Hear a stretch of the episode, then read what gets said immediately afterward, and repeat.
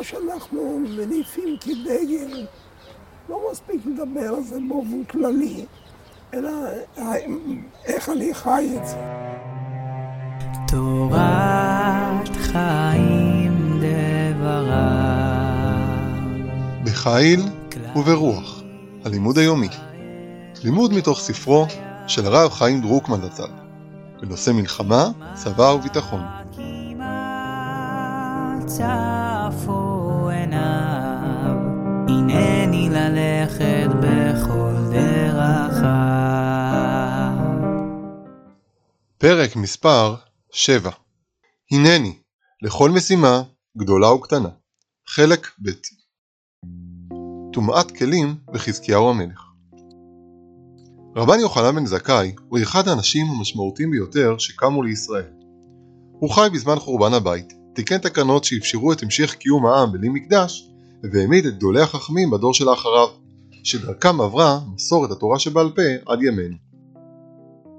במסכת ברכות, הגמרא מתארת את הצוואה הרוחנית שהותיר רבן יוחנן בן זכאי לתלמידיו הגדולים לפני מותו. בשעת פטירתו אמר להם, פנו כלים מפני הטומאה, והכינו כיסא לחזקיהו מלך יהודה שבא. מהו הדבר החשוב ביותר שהיה לרבן יוחנן בן זכאי מגדולי האומה, נשיא ישראל, לצוות את תלמידיו הגדולים ברגעי חייו האחרונים? הציווי הראשון הוא ציווי מעשי.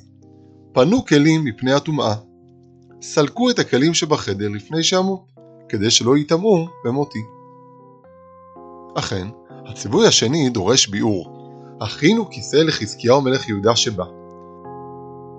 חזקיהו היה מלך יהודה באמצע ימי בית המקדש הראשון, והוא נפטר מאות שנים לפני שנולד רבן יוחנן בן זכאי. מה התכוון רבן יוחנן בן זכאי לומר בהזכרתו קודם מותו?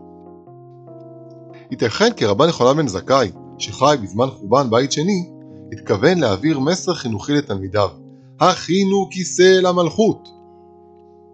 הכינו כיסא לחזקיהו מלך יהודה, שאפו שאיפות גדולות, שאיפות לחידוש מלכות ישראל.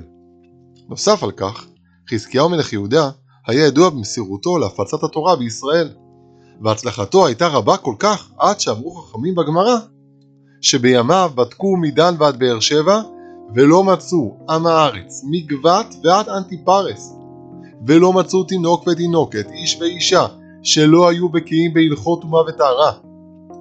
רבן יוחנן בן זכאי מצווה את תלמידיו, הפיצו תורה בישראל, לכו בעקבותיו של חזקיהו מלך יהודה, מלאו את ארץ ישראל תורה.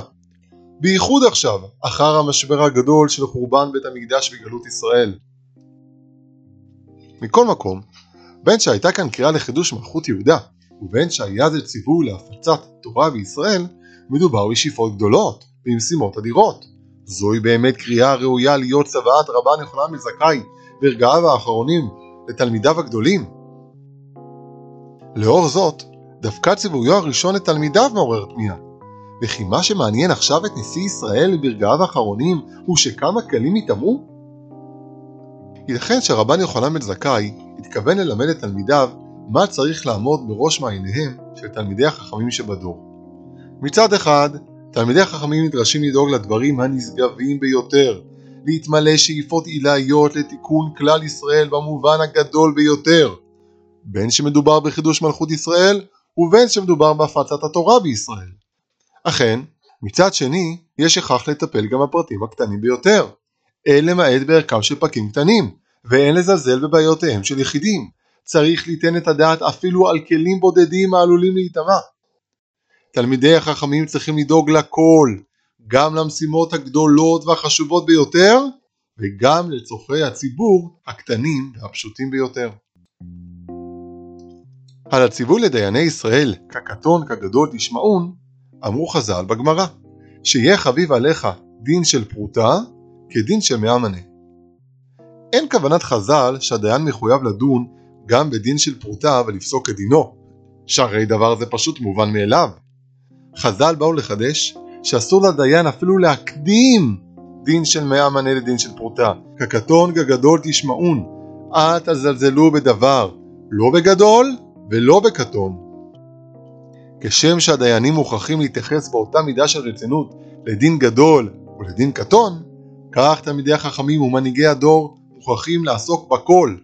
השילוב בין הדבר הגדול ביותר לבין ההתייחסות לפרטים הזעירים ביותר הוא הגישה התורנית האמיתית.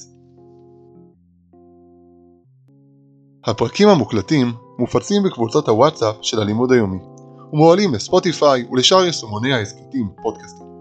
רוצים להתעדכן כשעולה פרק חדש? לחצו על מעקב או הצטרפו לאחת הקבוצות שלנו דרך הקישור המצורף. יום טוב ובשורות טובות לכל עם ישראל.